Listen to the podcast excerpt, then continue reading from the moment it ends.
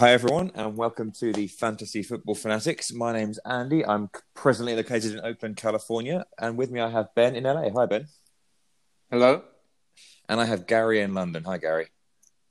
Hello, but from York actually. You're in York right now. Interesting. Yes. It's an interesting choice of location. There's uh, what, where are York City right now in the league? They must be what second division, something like that. So not a bit of a football, footballing backwater.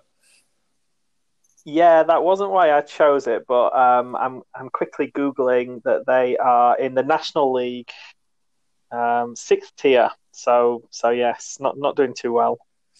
All right, that's uh, probably one of the furthest locations you can be from a successful football team. So well done. Um, after a, a similarly catastrophic week for most F P L teams that are, are going for the template, let's jump in first of all with our actual football highlights of the week or football moments of the week. Gary, why don't you go first? Okay, so I apologise that this football highlight isn't isn't really relevant to this week, but um, I've I've finally got round to watching the the Sunderland documentary, um, and I just kind of enjoyed, firstly seeing the reactions of all the fans, but also the way that the the kind of the narrative, as it were, they were trying to set it up for this big moment where Chris Coleman comes in and turns everything around, and everyone was saying, "Oh, he's got such an aura. He's lifting the club. He's he's kind of doing this," and and then it cuts to the results on the pitch, and, and Sunderland were still getting hammered three, four, five nil most weeks. um, so it was quite. Uh, it, it, I think it's quite an achievement because they did a documentary twenty years before, and they got relegated that season as well. So they've they've managed to um, really pick the well. The, You get the, the human element a lot more with the with the documentary of the team doing really badly. So seems... I'd, yeah, I'd highly recommend it to anyone who uh, who's got it. It's on Netflix and probably a few other things. It seems to be a trend right now, these um, documentaries. Uh, obviously, Brendan Rodgers, the pioneer on that front. Yeah, I'd, I'd find it a bit sickening to watch, like the like the Man City one. I, I'm not sure I'd want to watch that one either, but um I, the, the other thing I really enjoyed from this was just like the, the brooding kind of background presence of Jack Rodwell, just kind of sitting there in the injury room, and there's this moment where they they're trying to persuade him to like resign his contract, and the, the chairman just goes ballistic and starts swearing and storms off, and the caption comes on, it's like, "Jack Rodwell decided not to terminate his contract," um, which is quite quite special. Excellent. All right. Well, that's a, a recommendation I may heed. Uh, Ben, what's your football moment of the week? Uh, mine is just finished watching Spurs versus Chelsea, which was just a very bizarre game, I thought. Um, I, uh, you know, the penalty, Gazzaniga going with his feet, when I just didn't understand why he didn't use his hands. So that was, yeah, that was, that was, that was so strange. That was actually yeah, going to so... be my football moment of the week, that one. I'll pick something else now. But yeah. just to chime in on that, goalkeepers this weekend. Um, yeah, shockers. Yeah, really bad. But that one from Gazzaniga was the, like, why, when the ball is coming roughly head height, in loads of space, would, and if you miss it, it's going to go out for a goal kick because the striker's nowhere near it, would you execute an acrobatic, like, bicycle kick? Yeah, it's, it was it was so bizarre because, like, he, he couldn't even get confused that it was a back pass because it was literally punted the other end by a, a Chelsea player, so... I don't know what was going through his brain when he did that. um, and what's more infuriating is that I have Gazzaniga as my F P L goalkeeper, and I was like, I just felt like getting rid of him immediately after doing that. It was so. Um, and then you also had the Son red card, like kicking out. Um, that was that was really strange. Um, and then you had Spurs fans with the racist abuse and throwing stuff onto the. the pitch, which wasn't good. And then interspersed with that, you had Willian, who was completely world-class today. It was just, like, completely unplayable. So, yeah, it was just a really bizarre match to watch. Um, and I assume if you were a Spurs fan and not, not too happy with what your team produced today. Yeah, it was it was definitely a watchable match, wasn't it? Um, a, a real shame about the sort of recent trend, it seems to be, of, uh, of projectiles being thrown onto the pitch and racist abuse seem to sort of from the same section of the crowd. It's interrupted a few uh, high-profile games recently, hasn't it? Which is disgusting. Yeah, and I, I don't know if it's becoming more prevalent um, or just the coverage is better. I'm not sure, because at least when um, when I was growing up in England um, and we were watching on T V, you didn't really see too much of it. I don't know if it's gone worse recently, but it's kind of hard to tell because um, me and you, Andy, we don't live in England anymore. But yeah, it seems to be popping up quite a bit now. Yeah, I wonder whether they've made, made like a conscious decision to um, actually put it on T V to like draw attention to the clubs that have that problem and make them stamp it out. Um, it could be that, but the projectiles thing, that certainly seems to be new, because the players can't play while they're having stuff chucked at them. And in other countries, like in France, sorry, in Italy and Spain, they, they have like nets, don't they, that prevent you from throwing anything on the pitch. We've never had that in the Premier League. Um, it would be a real shame if we had to resort to um, measures like that. Yep. Anyway, let's move on to brighter things. Oh, sorry, Gary.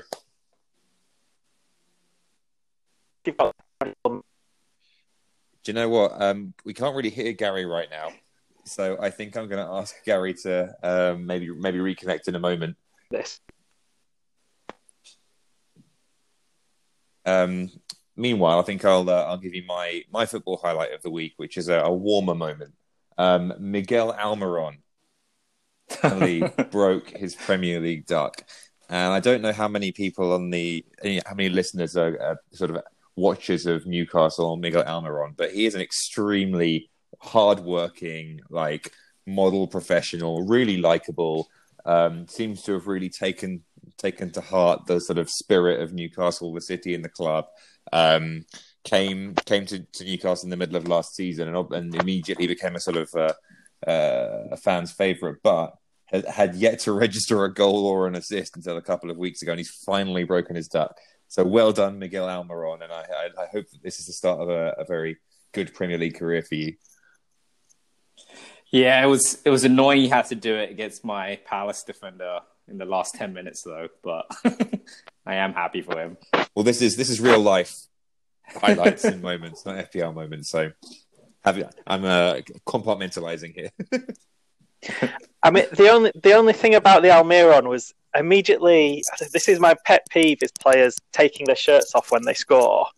And it's even worse when they're wearing that Under Armour, where it's just like, you're taking your shirt off, you're getting a booking, so I'm losing a point for this. If if, if anyone's got Almirón, they'd have to be a bit crazy to have him.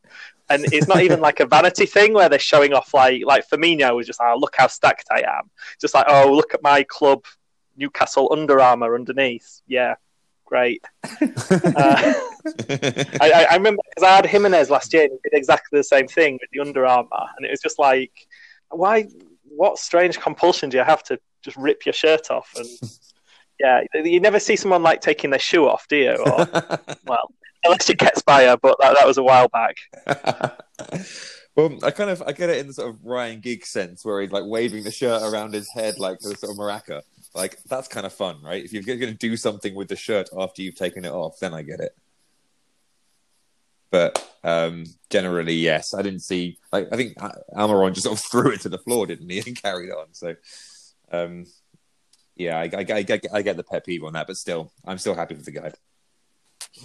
Um, let's move on to actual... The, the point of the podcast and F P L. Uh, Gary, what's your F P L moment of the week? Um, so quite slim pickings, but uh, my one shining light at the moment is is Danny Ings, the, the legend. Um, and he scored again. Well, scored twice, actually. So that's seven goals in seven games for him now, and got a, a massive thirteen-point haul.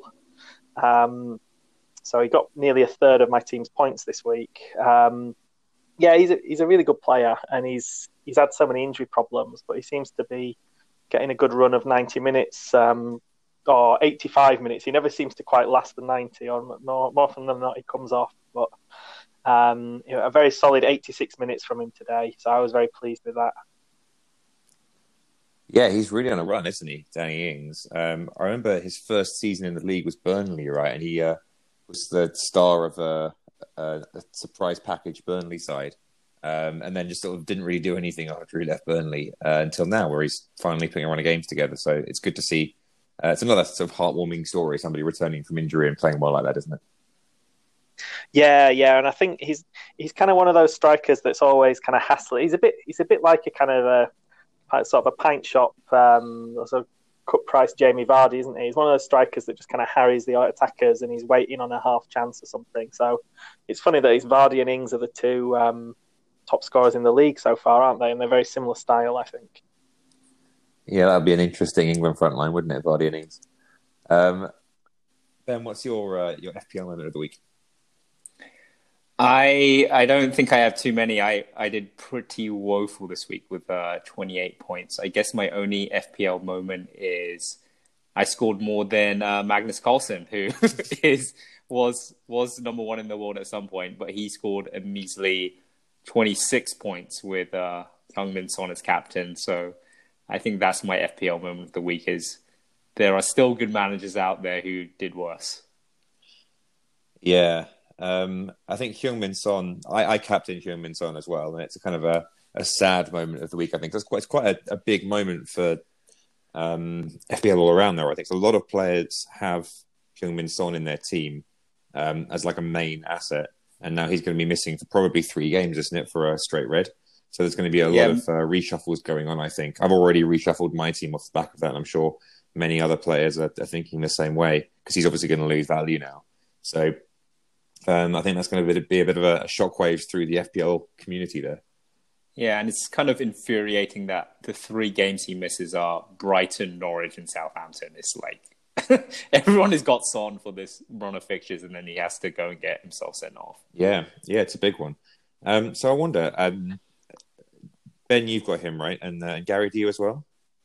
No, no, I've, I've I've got Harry Kane, but not, I've not got a Tottenham midfielder. And Ben, you have Son, correct? Yep. So what are you going to do? I think there are, I don't know, it's a lot of options, I think. Um, I think there's one route where you try and get value somewhere else and upgrade Son to a, a Salah, Mane, Sterling-type player. Um, I don't I don't have the funds for that. Um, and I think there's a world where you, you try and downgrade him to... Uh, Um, a cheaper player. I, I think the straight swap is Kevin De Bruyne, but I think most most of us in the mini leagues kept on to Kevin De Bruyne.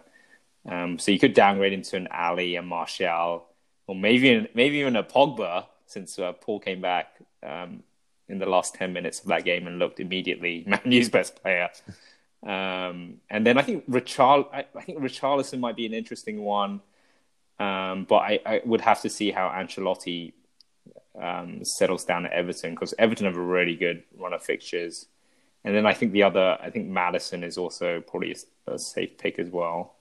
I think what I'm going to do is probably going to go cheap, downgrade Son to someone cheap, and then I might try and upgrade one of my strikers to, uh, um, I'm thinking Rashford right now, which seems a little bit um, misadvised given Manu's current form, but uh, Manu do have some good fixtures coming up. So I don't know. I I'm still trying to figure out uh, the best move, but it definitely is a head scratcher. There is like no obvious move, unless I think the most obvious move is if you don't have De Bruyne, I would definitely get De Bruyne for Son.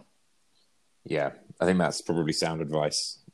Well, I, I obviously already have De Bruyne, so my move was um, I, I I see a tough run of fixtures for Liverpool coming up, so I downgraded Trent to Aurier and used the money to upgrade Son to Salah. Mm. Um, I was sort of wondering, I, I had two transfers, two free transfers for this week, so I was sort of wondering how to use that, uh, considering maybe losing Rashford. I, I had in my mind a, a triple swap, actually, of losing Rashford for somebody super cheap, either um, like a Greenwood or a, a, what's his name from Brighton, uh, Connolly, and then using that money to upgrade Mason Mount to Mo Salah, which would have been a huge improvement in the, in the midfield. Uh, but now that Son's gone, I decided to lose Son to Salah instead. Yeah, and Salah definitely looks looks in form. Yeah, exactly. Um, and he was rested in the sort of build-up to this run of fixtures where Mane wasn't as well. So I feel that he's going to be sort of the, the, the forward player that's relied upon in the, in the upcoming run of fixtures. They are tough fixtures over the winter period, and Liverpool may drop a few Well, actually, Man U are the only team to have taken points off them this season, aren't they? But I figure that I feel like if, if that's going to change all season, it's probably going to be now. But that doesn't mean Salah won't score. So good. Well, look, uh, that's that, that's quite a, a long chat about Heung-Min Son. Uh, maybe it's time to move on to the next section of the pod, which is the um, preview of the fixtures for next week. So the first one, oh, look, look at that. It's Tottenham again. So, Gary, you have the first fixture with uh, Spurs against Brighton. Yeah, so I think it'll be interesting to see how Spurs kind of bounce back, because they're, they're obviously played very badly today. I mean, I, I've got a friend who's a Spurs fan who was at the game, and it was like saying it's one of the worst performances he can remember. He said Chelsea just had to turn up to win the game. Um, and obviously Son being suspended. Um, you've also got Lamella injured at the moment. So, yeah, I guess, I guess if you're looking at replacements, it means that I guess uh, Ali and Lucas Moura, maybe even Eriksson, uh, if he's still going to be there for a little bit longer, might might come into the picture as well. Um, out of those, I think Lucas Moura is quite, quite temptingly priced at seven point one. Uh, and he seems to kind of have a good sort of points per minute output normally. It's just that he you can't always rely on him to, to play. So you'd think that he might, Lucas Moura might be the main beneficiary from this. Um, yeah, uh, as far as the Tottenham defence goes, we haven't seen a, a tightening up under Mourinho yet. Uh, and as you you, meant, you alluded to with Gazzaniga, um, Ben, kind of in his crazy goalkeeping, it's it's still a bit reckless at the back. Like they've been uh, they've been conceding two or three goals every game, even if they've been winning some of them. Um, so yeah, it's a bit it's a bit of a head scratcher on the Tottenham side. Um, as far as Brighton go, I, I think Brighton are quite an interesting one because they've um, they've kind of done a little bit better than people expected in certain games, and this might be another one of those games where they they kind of grit something out. If I if I had to guess, I'd I'd probably guess this would be like a narrow Spurs victory, but I don't think it's going to be like the thrashing that we were. we were thinking of. If if people do think that Brighton are going to hold out and do like a heroic rear guard, then um, Matt Ryan has been pretty dependable for them this season. And uh, Lewis Dunk, uh, I think you've got him, haven't you, Andy, at four point seven. So they're, they're the kind of the usual suspects for Brighton. Um, one that you might want to look at, in my opinion, is uh, I mentioned him earlier as a, I was thinking about transferring him before the Son um, red card, is uh, Aaron Connolly, who um, seems to be a bright spark for Brighton up front this season. Um, and maybe against a, a sluggish Spurs defence that tends to commit a lot of their uh, men forward, perhaps he might nip nip him with a goal. Yeah, I've I've got him as my cheap striker at the moment. Now, he, he had a little bit of a niggly injury, but then he, he came off the bench against Sheffield United in the second half, so it looks like he's fit and uh, playing again. So yeah, it's quite a big pitch there, isn't it? So they might they might look to bring him in as someone um, to kind of exploit the space a little bit. Um, but yeah, it's a bit of a risk if you put him in, because I guess Neal Maupai's the, the first choice striker, and he, he doesn't always play Connolly. All right, good. Um, I think that's probably uh, enough about that fixture. I'm up next with um, Aston Villa against Norwich. Now, my my view on this is that Aston Villa seem to have collapsed recently. They're on really, really bad form. Um, they've got some good players, but they ha- seem to have a, a sort of a, a porousness about the centre of their midfield and defence. And with Tyrone Mings having been out recently, um, they've really sort of gone to pieces. So I suspect that um, this could be a, a Norwich victory, which they desperately need, because um, they're about to go into a very tough run of fixtures. If you look in the next, what, ten games, they've got Tottenham, Man United, uh, Tottenham again, Liverpool and Leicester. And you know, every other game is a really tough one. So it's not a great run um, that, that Norwich are about to go into. So I think they're going to really, really be up for this one and want to get a result. What does that mean? It means that... Um, Obviously, it's a bad time to sort of be transferring in Norwich players, but I know a lot of people still have Cantwell and or Pukki in their in their team. This might be a, a week to play those assets and, uh, and and see the results before you transfer them out and hold on for the following week where I'd, I'd probably get rid. Um, so I reckon probably this is going to be a, a one nil, two nil, maybe two one Norwich result, and uh, Cantwell, Pukki and Buendia are probably the, the players I'd expect to see um, getting the goals and assists. Yeah, the the only thing I would add is I think John McGinn got, got a really bad ankle injury um, last game and will be out for quite a while. So uh, I think definitely agree with Andy. Like it makes uh, midfield even weaker, I think, without him. Yeah, yeah, it's it's looking, it's a shame for Aston Villa because they have a lot of good players, and I think Dean Smith's a pretty decent manager. It's just they were they didn't really have a Premier League team when they got promoted, and they've desperately tried to sort of patch one together urgently at the last minute, and it's it's always tough to do that, isn't it? Yep. All right, Ben, you're up next. Uh, Bournemouth against Arsenal. Yeah, I think this is an interesting one. So um, Bournemouth, Bournemouth lost to Burnley at home. Um, I, I saw some stat where the X G of both the teams was like basically zero for, for that game, but somehow Burnley scored. Um, I I don't believe too many people have any Bournemouth assets um, right now, apart from maybe uh, Rico, who I think picked up his fifth yellow, so he's suspended for this game. Um, and then on the Arsenal side, I think it's really interesting because it's uh, Mikel Arteta's first game, I believe, as the new manager.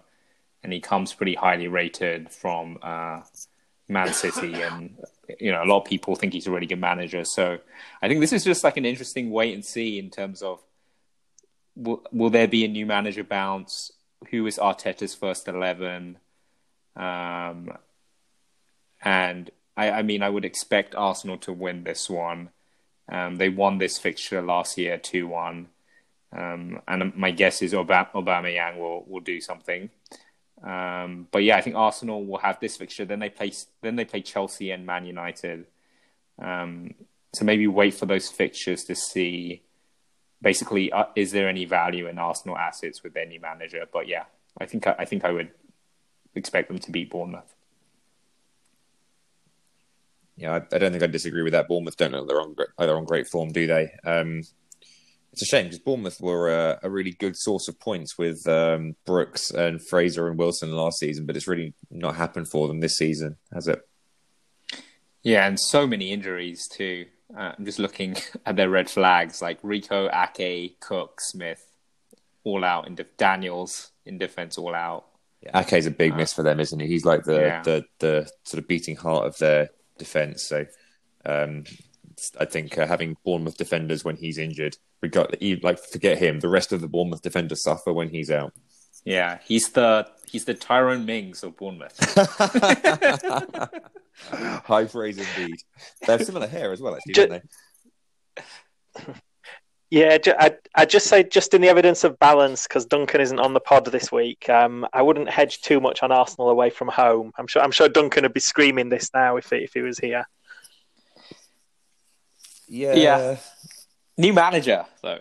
Yeah, I think it makes a difference. And they just kept a clean sheet. New manager, same old Arsenal. They just kept a clean sheet. That's new, right? Well, the last game, Freddie just rolled out the youth players, bizarrely. But um, I assume I assume Arteta will, will play some of their, their main players. Yep, possibly, possibly. All right. Um, Gary, you're up again with uh, Chelsea against Southampton. Okay, so we're just about getting into the stage of the season now where these teams have, have played each other once. So um, I was looking at this. It was a it was a thumping four one victory for Chelsea at Southampton earlier this season. Um, and Chelsea have got a very good record against Southampton. Um, they've won eight of their last nine games. The only the only game that they haven't won against Southampton was this fixture at Stamford Bridge last year, which was a nil nil draw. Um, so that would point to a Chelsea win. Um, I would just be slightly... I, I kind of feel like Southampton are a bit better team now than they were at the start of the season when Chelsea beat them four one. Uh, whereas Chelsea are a very erratic, obviously winning this week, but some, some surprising losses before that. Um, obviously, Willian was the star today. Um, and he's he's a real bit of... two percent owned at the moment, and he's one of those players I think would be tearing your hair out as a fantasy manager because he's he's had two big point hauls this season. He got twelve points away at Burnley and now sixteen away at Spurs, And then some of the home games where you'd be looking at him thinking, oh, Willian must be good for this. He's like three at home to Bournemouth, two at home to Villa, one at home to West Ham. So he's his last three home games, he's done very little. But um, if you do believe in kind of streaks and form, then then he could be one to look at. Um, otherwise, you've, you've kind of got Mason Mount, who's gone off the boil a little bit for Chelsea. Um, the defence hasn't done too well, but then and then obviously Tammy Abraham, who's back as well, and, and Abraham scored uh, against Southampton in this fixture back in game week eight. Um, although he's only scored one goal in the last six game weeks. Um, one of those he didn't play because he was injured, but um, so maybe he's gone off the boil a little bit there. Um, five, four, four out of his last five games, no goals, no assists. Um, so, yeah, it's a bit Jekyll and Hyde with Chelsea. You've got to kind of gamble. Are they on or are they off? Um, as far as Southampton goes, well, I mentioned Ings at the start. And even in that four one defeat, he managed to score against Chelsea. So I think I'd be tempted to stick with Ings um, as a as a player who, even if I don't think Southampton will win this game, he might have a decent chance of doing something. Um, and... Although their fixtures look a bit hit and miss, I don't think they're terrible. So I wouldn't. I, I think I'm going to stick with Ings at least up until uh, January, and then see what happens. Um, other than Ings, though, I don't see a lot in the Southampton team um, to get too excited about. And I'd, I'd probably favour Chelsea in this game, but it's not probably a two one or a three one, not a drubbing. Yeah, I think that's probably fair. The one thing I'd, I'd add to that is you mentioned Mason Mount had gone off the ball recently. Um, that seemed to coincide with him being moved into central midfield, where where at the start of the season he was playing in a more advanced, wider role, um, which he reprised against um, Spurs. And I thought he looked really good against Spurs. A lot of the time when um, either Abraham was knocking balls down or um, the, the Chelsea defenders were... It was Mount that was on the end of it, making space for himself, getting into dangerous positions. A couple of times... He was in a like he he received the ball in a great position, and just like either a great piece of defending or a, a slack first touch meant that he didn't quite get the chance that you thought he was going to. But um, I I think he, he's not necessarily. I think he might be coming back onto the boil again, Mason Mount. So um, I'm not. I'm going to hang on to him and, and see what happens in this game, and be watching him carefully. Yeah, and he, he has played every game this season, some part. He, he came on as a sub in one against Man City. He started every other game, so he's a he's a pretty safe player to get, and he's a, he'll he'll chip in with two or three points every week, and then some weeks he'll he'll obviously grab a goal as well. Yeah, exactly, and he's cheap as well for midfielder, isn't he? So, um, yeah, yeah, definitely for a starting Chelsea midfielder. Yeah, Ben, anything to add on Chelsea Southampton? No, just that it it appears. That if you still have Pulisic, uh, might now might be the right time to ship him out. I, my guess is he'll be rotated in and out um, during the heavy fixtures, and uh, he was definitely dropped for Mount today. And I thought Mason Mount, yeah, like you said, Andy looked good in, in the wide position. Indeed. All right. Well, next up is uh, Palace against West Ham. So I was pretty surprised this week because um, Palace have. Uh, They've been, they've been good this season. They're about to go into a, uh, a nifty run of fixtures. But then Newcastle, who are this weird side that kind of... Um, you, you never know whether they're going to sort of grind out a one nil win or whether they're just going to be awful and lose. Um, they, they, even when they win, they don't look very good, but they just seem to grind out these results. Um, they, they got one of those against Palace. That kind of surprised me. Um, but I don't think it's necessarily that many alarm bells because, like I said, they've got a lot of good fixtures coming in. They have been a, a solid side thus far. So... My prediction, West Ham have been awful, and so I think um, Palace will win this. We were spared the indignity of uh, of watching West Ham get taken apart by Liverpool this week, so um, we didn't have have no sort of immediate evidence to base this on, but I think Pellegrini is probably hanging on to his job by a thread right now. Um, so I I think, and this is like a, a local derby as well, and it's a London derby, so I think possibly... This might be uh, one of those games where the nerves start to set in and uh, a bit of doom and gloom starts to sort of spread around the the, the, the fan base at West Ham. So, um, yeah, I think this is going to be a Palace win. I, they're not the kind of... Roy Hodgson doesn't like to take teams apart nine nil like uh, like Brendan Rodgers does. So I think this is going to be a sort of a one nil, two nil maybe. Um, so those of us with uh, with Martin Kelly or um, Gaeta, it's going to be a, a good fixture for them. Um, and obviously, if uh, a lot of people have uh, Wilf Zaha as well, he's he's a funny one because although he's clearly Crystal Palace's best player and main attacking threat, he's not always the one that gets the goal or the assist because he sort of gets fouled and then they score a free kick or something. Um, but still, I think um, those players are, this is a good fixture for those players because West Ham are terrible.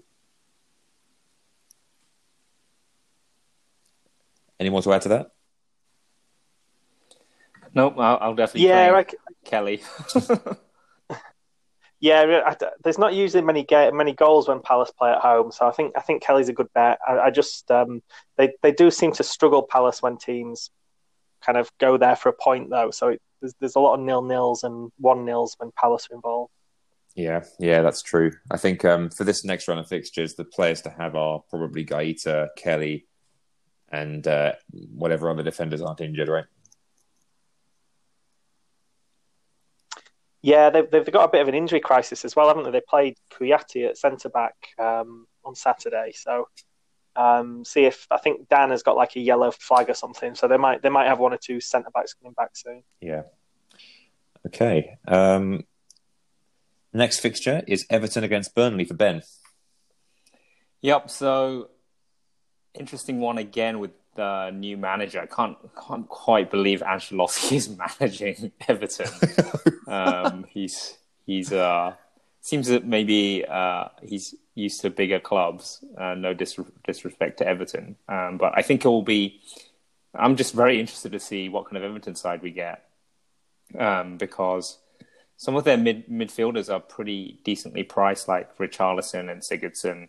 So if he can get the best out of them, I think that will be um, interesting for F P L.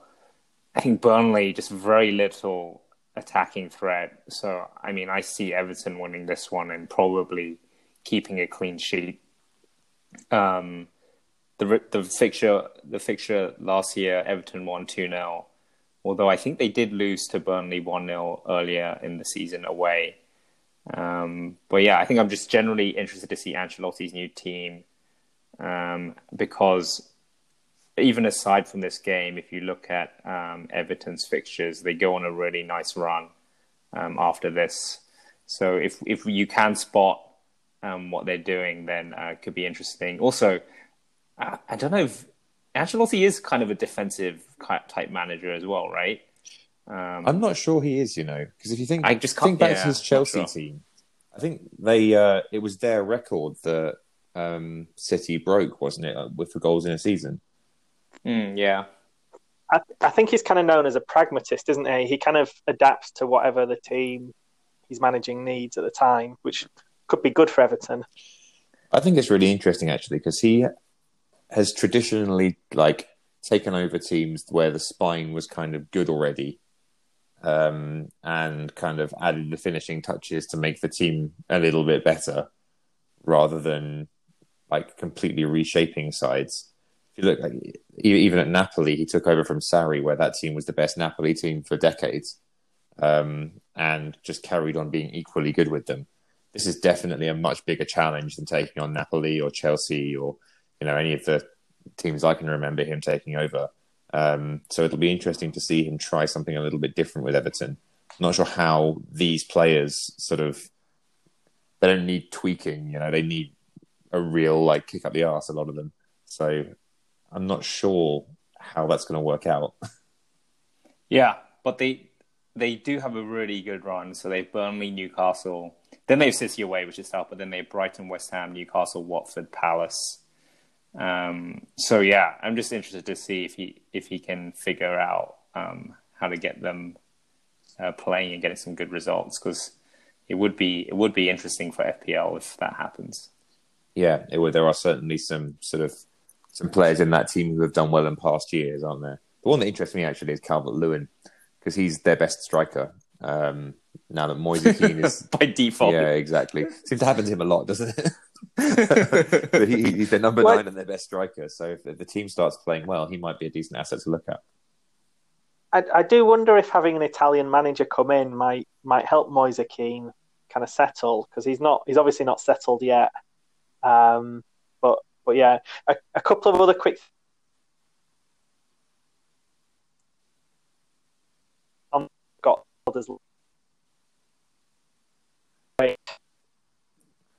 Well, Gary has some interesting things to say, but unfortunately we can't hear him, so we're going to have to move on and, uh, and ask Gary to return in a second.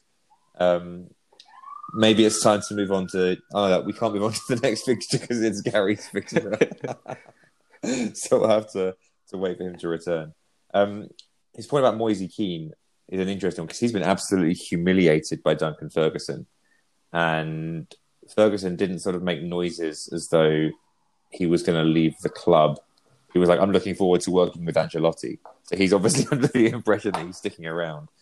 So I don't know. It would be quite surprising to me if Moise Keane turned it around from here with a senior figure in the dressing room who he clearly doesn't have a great relationship with. Um, he hasn't really played all season, and, he, and even though there's an Italian manager coming in, he chose to leave Italy. So I'm not sure yeah. I agree that that's really going to help him.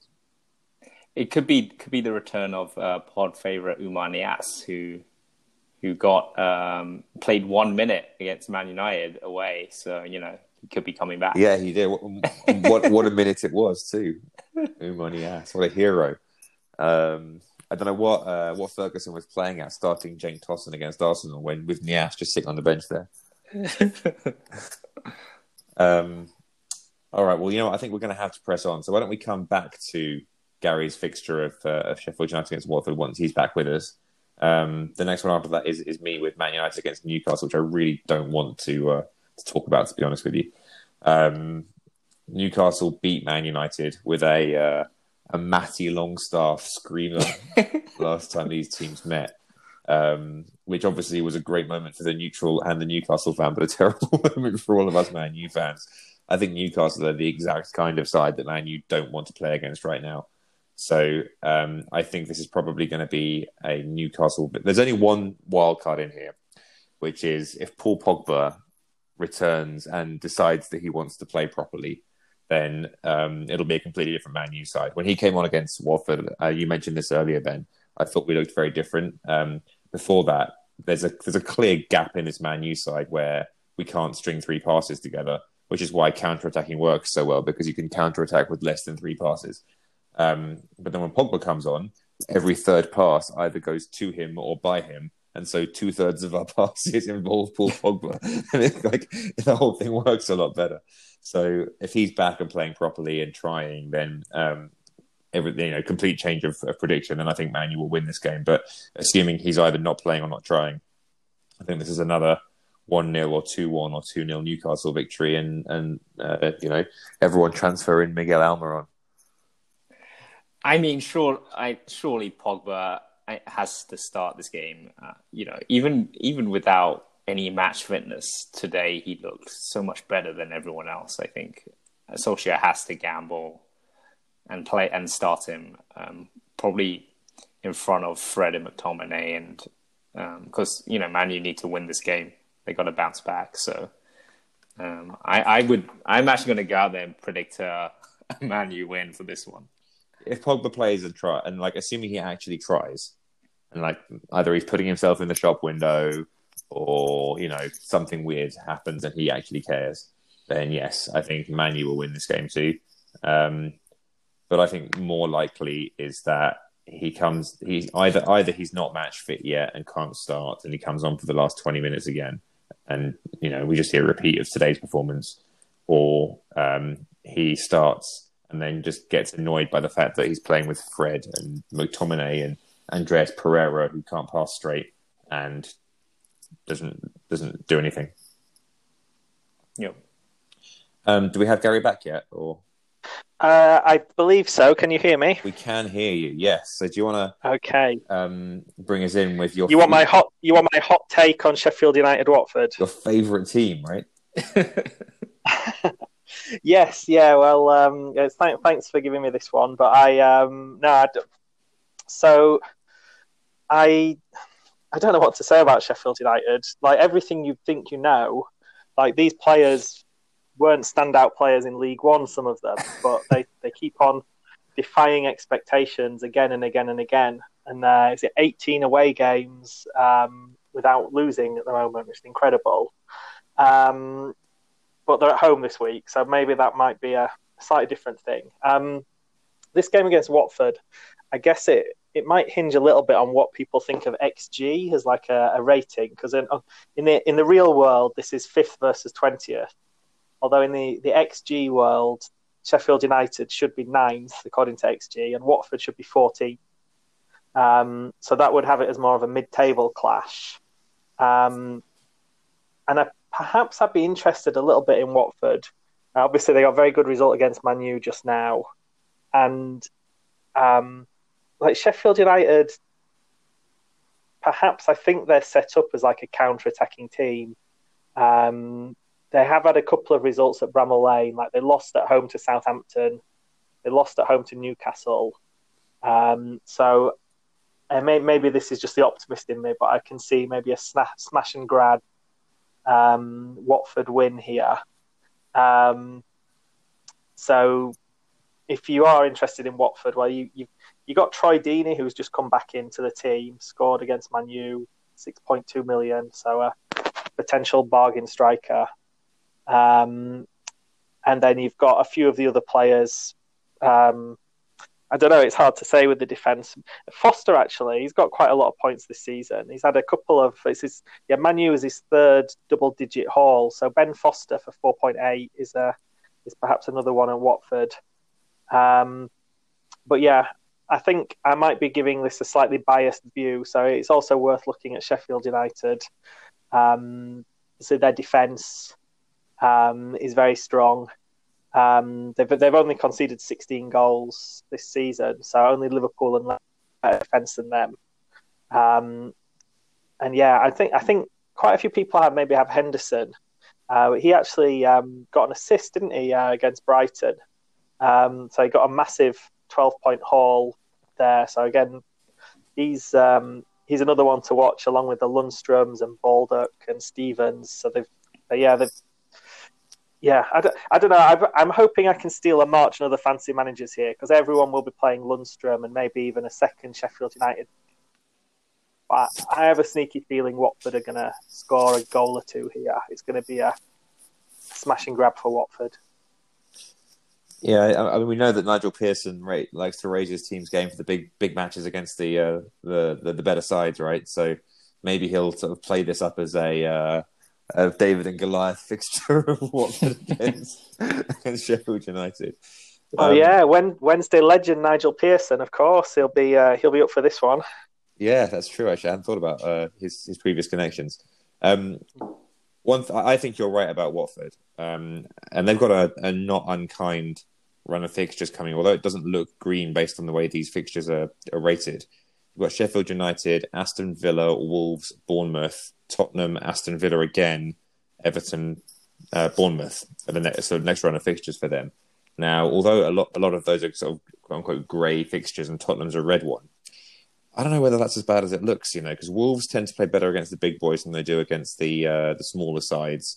So this again, this might be sort of a, a good opportunity for Watford. You've got Villa, who've got their entire like core of their team hollowed out. Um, Tottenham, who God knows what they're going to be like. Villa again, like I think this is a good run of fixtures for, for Watford and might be a moment to bring in players like De La Feu. Um, Ben Foster, I think, is a decent shout. I mean, Ben, what do you think of that? Yeah, I I think there have definitely been signs, even when they lost to Liverpool, Watford were, were looking, actually gave them a really tough game and then um, Salah scored right at the end to make it two. So for most of the game, it was, it was pretty tight one nil. Um, and then obviously against United, um, they pulled off a great result. So um, I think let I would wait and see how they do in this fixture. And then yeah, maybe um, unthinkable as it may be, looking at Watford, Watford plays may not be the worst option. Yeah, I uh, I'm going to be watching De La Feu closely in that next game. Um, anyway, that's probably enough about that fixture. So Ben, Leicester against Liverpool. So I think the wheels are coming off less a little bit in terms of they drew with Norwich at home. I thought City, I watched the game and City really just kind of played them off the park. Um, even though Jamie Vardy is still very much a threat, so I don't think he'll be leaving too many teams anytime soon. Um, but I, I see Liverpool winning this, I think. And also Leicester haven't typically done um, that well against some of the big boys. And um, so even though I think it'll be a tight game and, you know, maybe um, your Vardys or Madisons may get you some points, um, I, I don't expect Leicester to keep a clean sheet here. Um, and I was I would expect one of the City, uh, the Liverpool star players, whether it's Salah, Mane, Firmino, to basically kind of win them the game here. Um, so I'll, I'll predict a narrow Liverpool win, um, but I think Leicester um, are, are, are not being found out, but um, they're they're hitting a bit of a rough patch in terms of results and fixtures now, I think. Here's a really interesting one. If ever there's going to be a game where Jamie Vardy isn't going to score, you would think it would be this one, right? Yes, but unless it was An- Anfield away. Is this is this the game where you bench Vardy? I think it's impossible to bench Vardy. Um, you don't want to you don't want a nine million, ten million pound play on your bench, but um, I think I think always play Vardy. I think is the the key, but um, I, I don't. I just don't see Leicester beating Liverpool. I'm look, I'm looking at his record. His last twelve weeks, he's brought back scores of at least five. The only one game that stood out where he got two was uh, away at Liverpool. The last game he didn't score or get an assist in. Interesting. Because if it... But yeah, Andy, if you wanna if you wanna drop Vardy, I guess. I'm just thinking. I've already I... dropped him. I dropped him at the start of the season. Imagine how much of a genius he'd look like if everybody else was playing Vardy. You benched him for the week that he got two, put him back in, and he carried on scoring. Um, I don't think I'm going to do that. Thought. Yeah. Uh, there is one more fixture, which is uh, for Gary. Only one. It's a Thursday Friday week, isn't it? That's right. So there's only one fixture on Friday. Wolves against Man City. Gary. Um, yeah. So I'm, I was basically kind of on Match of the Day. I had Alan Shearer kind of saying the title race is already over. So I kind of wanted to start by saying I I, I disagree. I th- I think people are writing off very quickly this incredible Man City team. I mean, people, was it ninety, one hundred points and then ninety-eight points? I mean, they, they are so good, this City team. I do think that they could potentially win the next twenty games in the season. And in that case, they would be champions again. I, I think Liverpool will drop a few points, not necessarily that many. Um, but yeah, I, I basically, so my advice is write off City at your peril. And just because Guardiola has kind of run out of steam at a couple of other clubs after three years, it doesn't mean it's set in stone and it has to happen every time. Um, the, the other thing I'd just point out for that is that City, even in their struggles and losing four games so far this season, uh, they've scored fifty goals, um, which is eight more than Liverpool, nine more than Leicester. Um, so that that's basically the that's my reasoning why in my team I'm I'm sticking with Raheem Sterling um, as well as Kevin De Bruyne, um, just because I, I, I think it's a bit freakish that Sterling hasn't scored more goals. He seems to be very involved and he's got a lot of goals. Um, in the Champions League. So I, I do I do think um, there's still a lot of goals in this Man City team.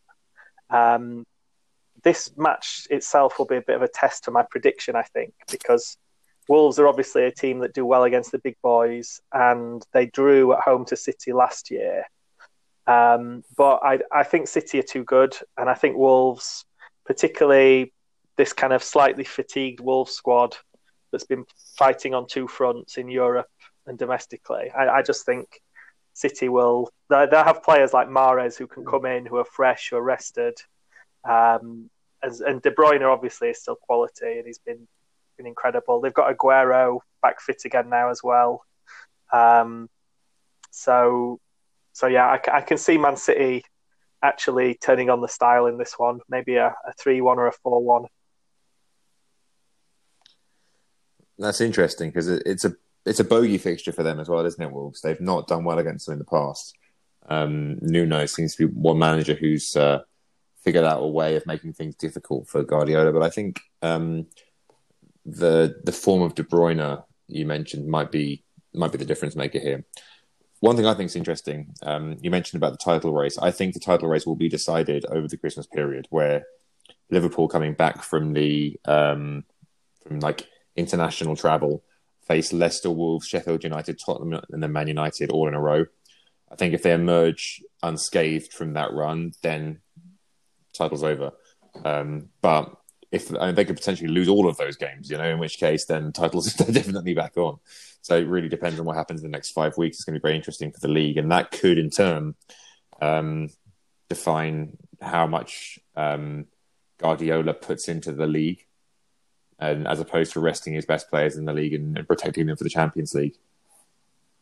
Yeah, yeah, I, I agree. And I, I think it's not helpful for Liverpool that you have all these pundits going out and saying, oh, the title's already sewn up. And I think even one or two bookmakers have paid out on Liverpool. But um, it was such an incredible effort from Liverpool to get ninety-seven points last year. And I think a lot of people agree that their team doesn't quite look as good this year. So I do, I do, I do think that City um, are still well in this title race. Um, and I don't know, is it... Can Liverpool keep churning out these kind of two ones that they've been getting uh, with late goals, or will it catch up with them eventually? Um, so yeah, this the Christmas period will be the test, I think. All right, good. Well, that brings uh, us to the end of the the, the fixture uh, roundup, which means we're on to our next section of the uh, of the pod, which is looking at the league. So um, I think this is one for you, Ben, to have a look at how our uh, how our listeners' league is doing. Yep, so at the top of the league, um, some usual suspects. So uh, Rui de Oliveira is still uh, top of our league and still has a pretty sizable um, gap. He he scored forty-nine points this week. Uh, Kevin Miles uh, has done a pretty good job. He's he's now back to second, kind of where he, back where he belongs. Um, so he had a good week, forty-four points. And then uh, Bev C L third and John Harteby fourth. And then Morten Blabjerg, I think, is fifth. Um, looking at top and can, bottom score. Oh, go ahead. Can, yeah. can you say, while, while you're mentioning John John Harteby, sixty-seven points this week, an ingenious captaining of Danny Ings. So um, credit to him. I think he's probably the only one in the league who will have gone for that. Yeah, um, very impressive. Uh, and in terms of the top scorer, so... John Harteby was, was second in our league in a top game week score, but actually the top with seventy-two points was Aman uh, Gulati with uh, seventy-two points. So um, looking at his team, he had Danny Ings, um, he captained Jamie Vardy against City, um, and then he's going to get um, Todd Cantwell off the bench for ten points. Oof. So really, really great score by him. Um, it's nice to see Cantwell coming off the bench, isn't it? It's, it's, it's good having him as first sub to come in with ten points like that. Wouldn't wouldn't you agree? Yeah, I mean, uh, it's really great unless he's first on your bench and then doesn't quite make it on, like uh, Pon and Matt. Frustrating for him. um, b- bottom. So I thought I was actually bottom for a hot minute with uh, my terrible score, twenty-eight points. Um, with uh, the Heung-Min Son uh, sending off. But I have found someone with a worse score, thankfully. Um, and Kush Marotra, I think, is he's having a really good season, but had a nightmare like me this week with twenty-nine points with a hit. So twenty-five points. Um, Captain Dele Alli, I think, was, in hindsight, a sensible decision because Dele has a, an amazing record against uh, Chelsea. But apart from that, no one in this team really did too much. Um, you had the Rashford blank, you had the Son sending off, um, Aurier, Soyonshu, Matt Ryan not doing anything. So yeah, rough week for Kush. And that's about it.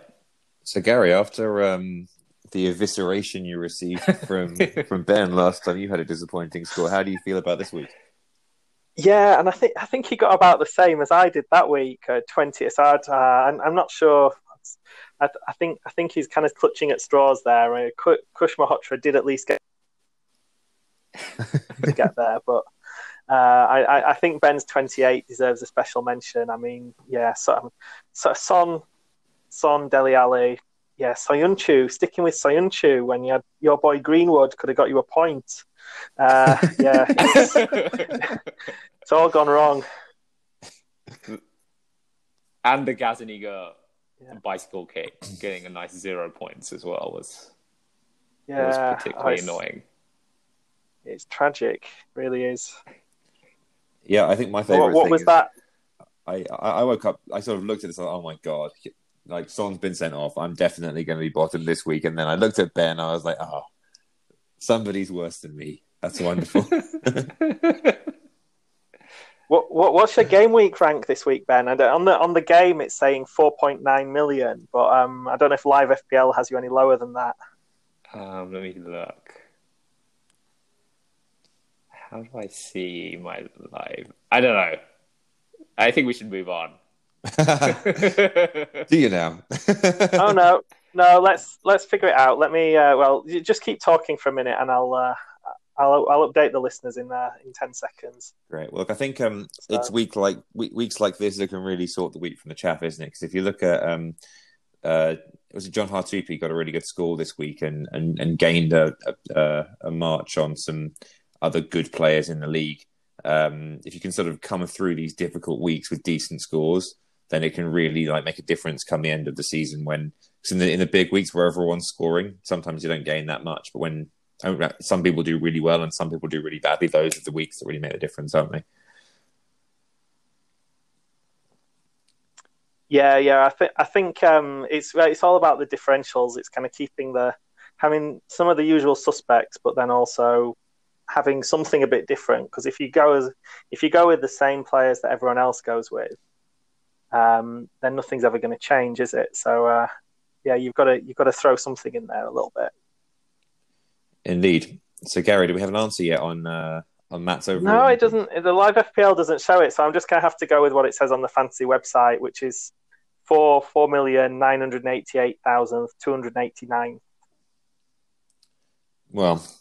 Good job, Ben. Let's see if somebody else can, can beat that for with a higher number later in the season. Um, for now, though, we do have to go through our own team. And much like everybody else, our own team didn't have a great week this week. Um, so luckily, we uh, we didn't suffer from the Heung-Min Son uh, injury, um, red card rather. But we do have um, Dele Alli and Serge Aurier both getting one point. Our total score is thirty-four this week. Um, in addition, Rico got a yellow card, which means he's now uh, suspended. Um, our only scorer this scorers this week rather were Lundstrom and Vardy, I think. I know De Bruyne got us a, a four point haul as well. It's pretty pretty bad week for us. Um, we did obviously have to bench Mane this week, so we were that's a lot of money just sitting there doing nothing. So he comes back for us next week, um, and likewise, I, I imagine that. Well, I don't know, actually. Probably don't want to play Soyuncu, do we? Um, we still have Abraham, which is good. We still have Vardy. We have Rashford. Um, I think they all look like players we'd want to hang on to for another week. I think that the sort of place for surgery, again, looks like the defence, where we have Rico, who won't play next week. Um, Soyuncu's playing Liverpool, and Williams, who isn't in the team anymore. And we have zero point five million. What do we have in the bank? Let me check the transfers. Um, we have zero point five million in the bank to upgrade with.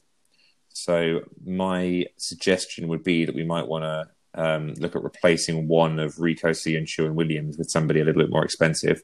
Um, Gaeta looks like a solid set and forget keeper for the next few weeks, so I think we're fine there. Any comment? What do you guys think? Yeah. I, so, I, so go ahead, Yaron. Okay. Well, I was just going to say my thought is whether it's still worth having triple Leicester at this point in the season. So, uh, Soyuncu, or I know you've mentioned um, Tielemans as well in the past. It's being a little bit at risk. Um, so, yeah, I, I just wonder if um, it's obviously worth keeping Vardy. Um, and Soyuncu is just really cheap. And I, I think Leicester's defence should get better after the Liverpool game. So, I'd... Yeah, just to throw another one in, it maybe Tiel- Tielemans. It might be time to, to ship, ship him out.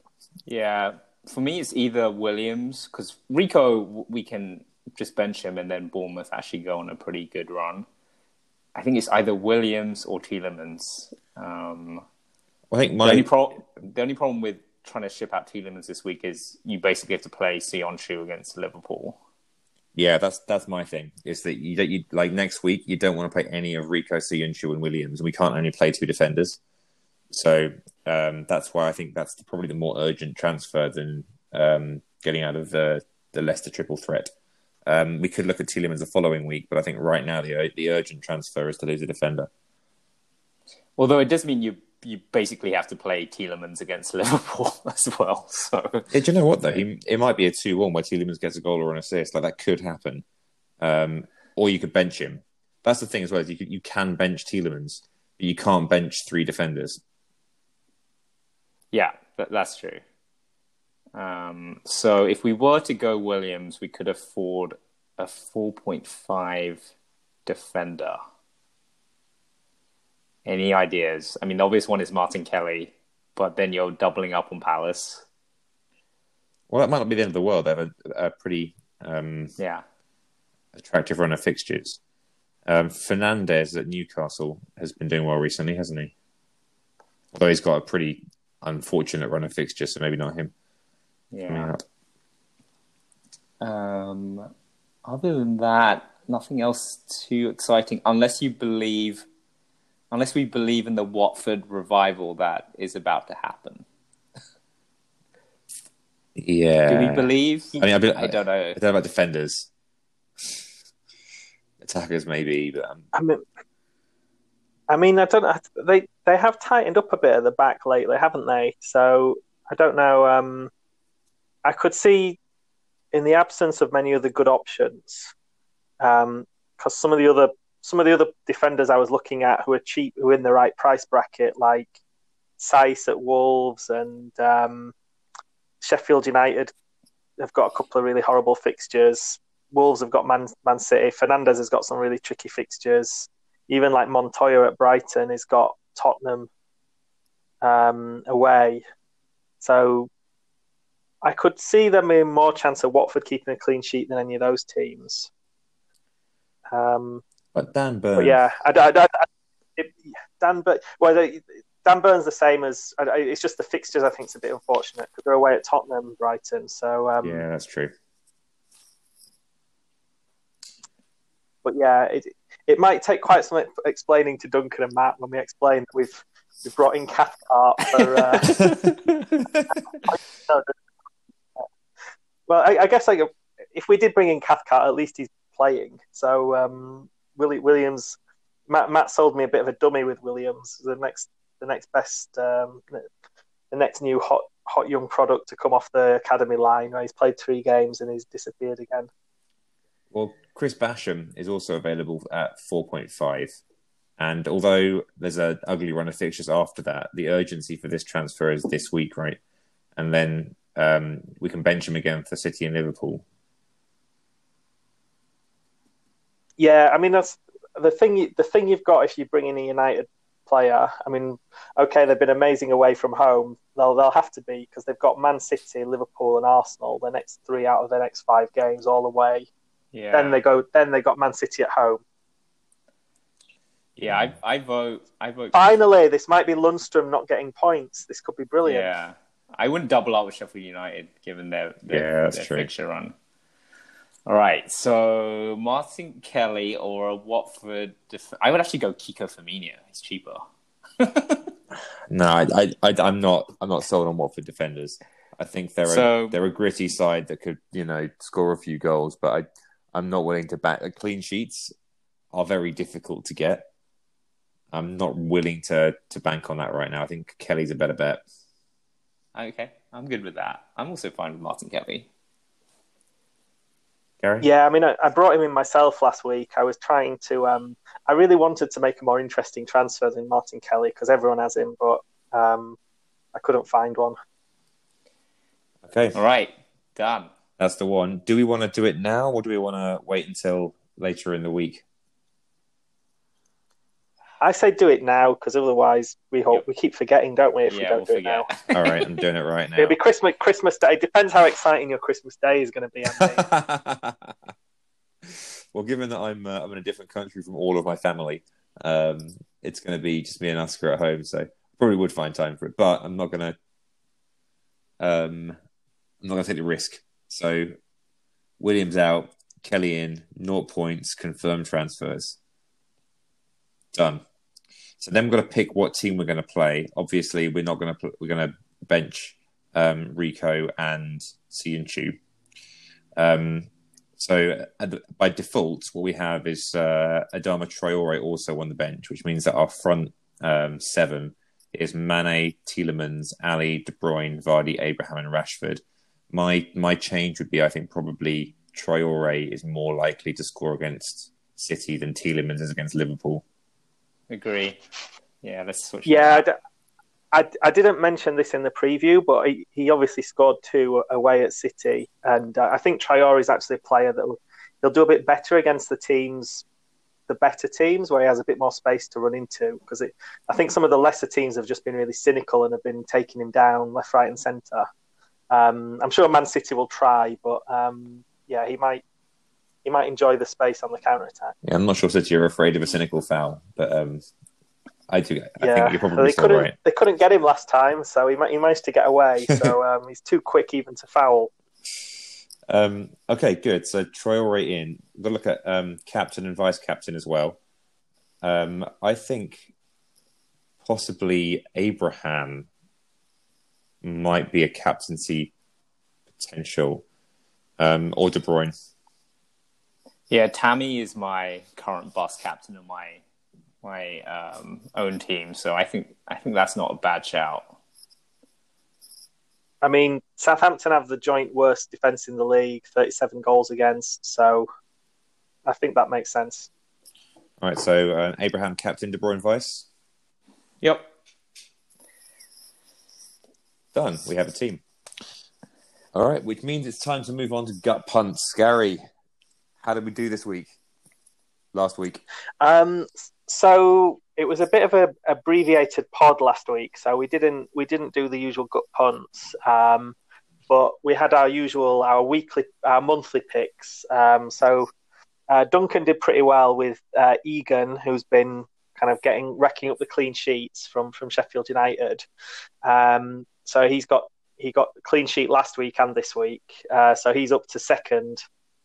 Um, and Matt actually got a, a, a turn. He his his monthly gut punt pick was uh, was was genius. It was Todd Cantwell, uh, who got ten points for him. So Matt Matt's got some good news. He may not have picked Todd Cantwell in his, his actual team and left him on the bench, uh, but his um, his gut punt is is racking up the points, and he's now um, he's now catching up with you a little bit, Ben. He's um, He's kind of on seventy. Yeah, he's seventy-four points. He's he's only fourteen points away from you. Um, so he's not quite as far behind in our league table. But yeah. Um. Anyway, for for next week, so we still have our December gut punts carrying on, rolling on.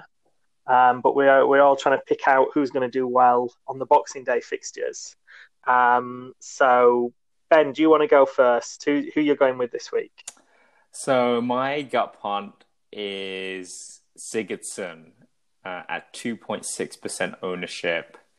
My bet is he will be Ancelotti's new main man on free kicks, penalties, and uh, Everton will be Burnley. So that's my pick. Yeah, good good logic there, and I've I've gone for kind of a similar. Similar logic with Richarlison in my actual team, because um, I think Richarlison will will do well um, as well um, under Ancelotti. Um, looking at the other picks, so Matt is following the, the results from this week. He's gone for Willian, um, so he's banking that Willian can back up his two goals against Spurs. And Willian is again only two percent ownership, seven million. Duncan is going with the Sheffield United double defence. Uh, he's got John Egan as his um, December pick, and he's also going for Ender Stevens this week. Um, so he disagrees with my prediction that, that Watford are going to go to Bramall Lane and, and score some goals. Um, and Andy, you're going Norwich this week. I am, yeah. Uh, Norwich have the, the pleasure of welcoming, no welcoming, of, of visiting Um, Aston Villa this week, so I think that um, this is a. Not only is this uh, a really great fixture for them, but it's the last great fixture they have before a, a tough old run. So, um, yeah, I think this is a I, my my my strategy was basically to look through the Norwich team and find the most likely attacking player to do something that didn't that had like below the five percent threshold. Obviously, that means you can't have Pukki or Cantwell. So, um, Emmanuel Buendia is my pick um, for for my gut punt. He he looked pretty decent this week, I thought. He um, sort of got forward a few times and was repeatedly fouled near the area. So um, that gave me hope for him too. So yeah, um, I would I thought yeah, it... I thought about Teti because um, he, he had a great shot this week that was sort of palmed onto the post. Um, mm. So I thought maybe Teti, but I'm going to go with Buendia. He's a he's a really good dribbler, isn't he, Buendia? I've I've noticed him a bit in the highlights, and then last week he had this moment where he skipped past about three players. So I think he he's he's at the moment he's in that kind of that knockout continuum of this player who is too good for the Championship, but he's not quite shown he's good enough for the Premier League. But maybe he'll maybe he will do it. He did get two um, bonus points this week the, as well. So um, the uh, the, the yeah. eye test was indeed reflected in the in the bonus system. Okay, well, we'll keep an eye out for him. Um, just to round it off, um, so I mentioned I kind of gave a bit of a defence of Man City earlier. Um, so I, I don't usually go for an expensive player with these gut punts, but I'm, I'm going to go. I'm going to book the trend this time and go for Riyad Mahrez, who, who Andy picked a couple of weeks back. Um, I, I, I thought that this um, kind of four two three one, um, which um, City. City kind of had switched to, but less of a four three three with him, with Mahrez hugging the touchline. It seemed to really suit him, kind of cutting in. Um, so, yeah, Wolves need to watch out for him, I think. He's a very dangerous player. Um, so, yeah, they're, they're the gut punts, and we'll update you next week on how they're going. Yeah, to be clear as well, um, actually, I, I, wonder... I thought Mahrez too, because um, I picked him a couple of times already. Um, I think the the weak the weakest player in Wolves' team is Johnny Otto, and Mahrez running at him does look a bit like a car crash. So I think that's a solid pick, Gary. And then, just while I have your attention, I I don't know if I, I didn't quite get this in under F P L moment, but one other thing I wanted to just briefly touch on um, was you, you know how in real in, in real football there's this real debate amongst all the pundits now between the kind of the real football man, your kind of Andy Gray prototype, sort of Graham Souness, sort of old old football player, and this kind of new breed of, of stats geeks with the um, kind of X G and what, what's going on. So I, I've been loving the fact that F P L has now kind of been thrown into this same continuum. So we, we've mentioned Magnus Carlsen a few times on this pod, but I, I, there was a couple of reports online about um, an ex-Liverpool player, uh, a guy called Nick Tanner, was the guy who took him off, uh, knocked him off the number one spot. Uh, he played forty times for Liverpool in like the late eighties, early nineties. And it, there was a few quotes of him, and it was very much like, "Oh yeah, I don't really go on the stats very much. I just, I just watch the watch a lot of the games, go with the players who I think are good." Um, so you've got this proper football man, kind of really. Kind of just going with going with his gut, going on the eye tests against this chess master, kind of encased in his his his mind, whirring at a hundred miles an hour, thinking ten moves ahead, um, and it's it's a real battle for the ages, I think. Do you know what, have you, has anybody actually heard Magnus Carlsen talking about football? No, no, I haven't. Because nor have I. But you don't know, right? He might be a proper like football man. You know, he doesn't. I didn't pick him because, you know, Arsenal don't like it up him. Like you, that might be how he picks his team. You don't know. Yeah, I think I read somewhere yeah. he, he watches a lot. He watches a lot of uh, football because um, I was also reading that you probably noticed that players from Norway tend to be like very highly ranked. And one of the reasons is that apparently in Norway, you can watch Premier League games all the time on T V because of the licensing rights. There, there aren't as strict as elsewhere. So you just have all these Norwegians watching hours and hours of Premier League football because they can. Yeah, I mean, t- to be honest, that's uh, I, I, it's not like me to make excuses, but that's why I'm doing so badly this year. Ever since I came back from China, in in China, the package I had, I had every single game on demand. I could just watch watch any game I wanted at any time. But now, now I'm. I'm really struggling. So, uh, yeah. Not anymore. It's um... Arsenal are censored now in China, aren't they? Because of Mesut Ozil.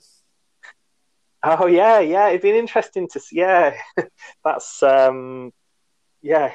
It'd be interesting to see if that pay-per-view package, if it would have just been like uh, just blanked out or something, or there'd just be uh, yeah a, a big picture of Xi Jinping giving a thumbs up or something. or I, don't, I don't know what it'd be, but it'd, it'd be brilliant uh, yeah. if they, they showed the games and whenever Ozil received the ball, they just cut away. yeah, or, or just like had a sort of black silhouette where Ozil should be following around the pitch. You, with all the A I and the graphics and things, you could almost see a world in ten years' time. These deep, deep fake videos that they'd just be like, "Yeah, that's not Ozil, that's Willock." Yeah. They just C G I in Willock. Oh, that's actually Xi Jinping. I just put his face on Ozil. Amazing.